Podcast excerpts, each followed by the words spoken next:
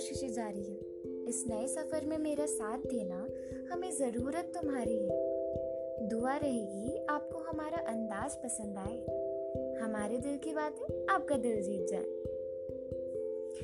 ख्वाब हमें उड़ने की चाह देती है, पर उड़ने की ताकत तो हमें आपसे ही मिलती है। तो मैं श्रेया वैष्णवी, आपका इस पॉडकास्ट द पोएटिस में स्वागत करती हूँ।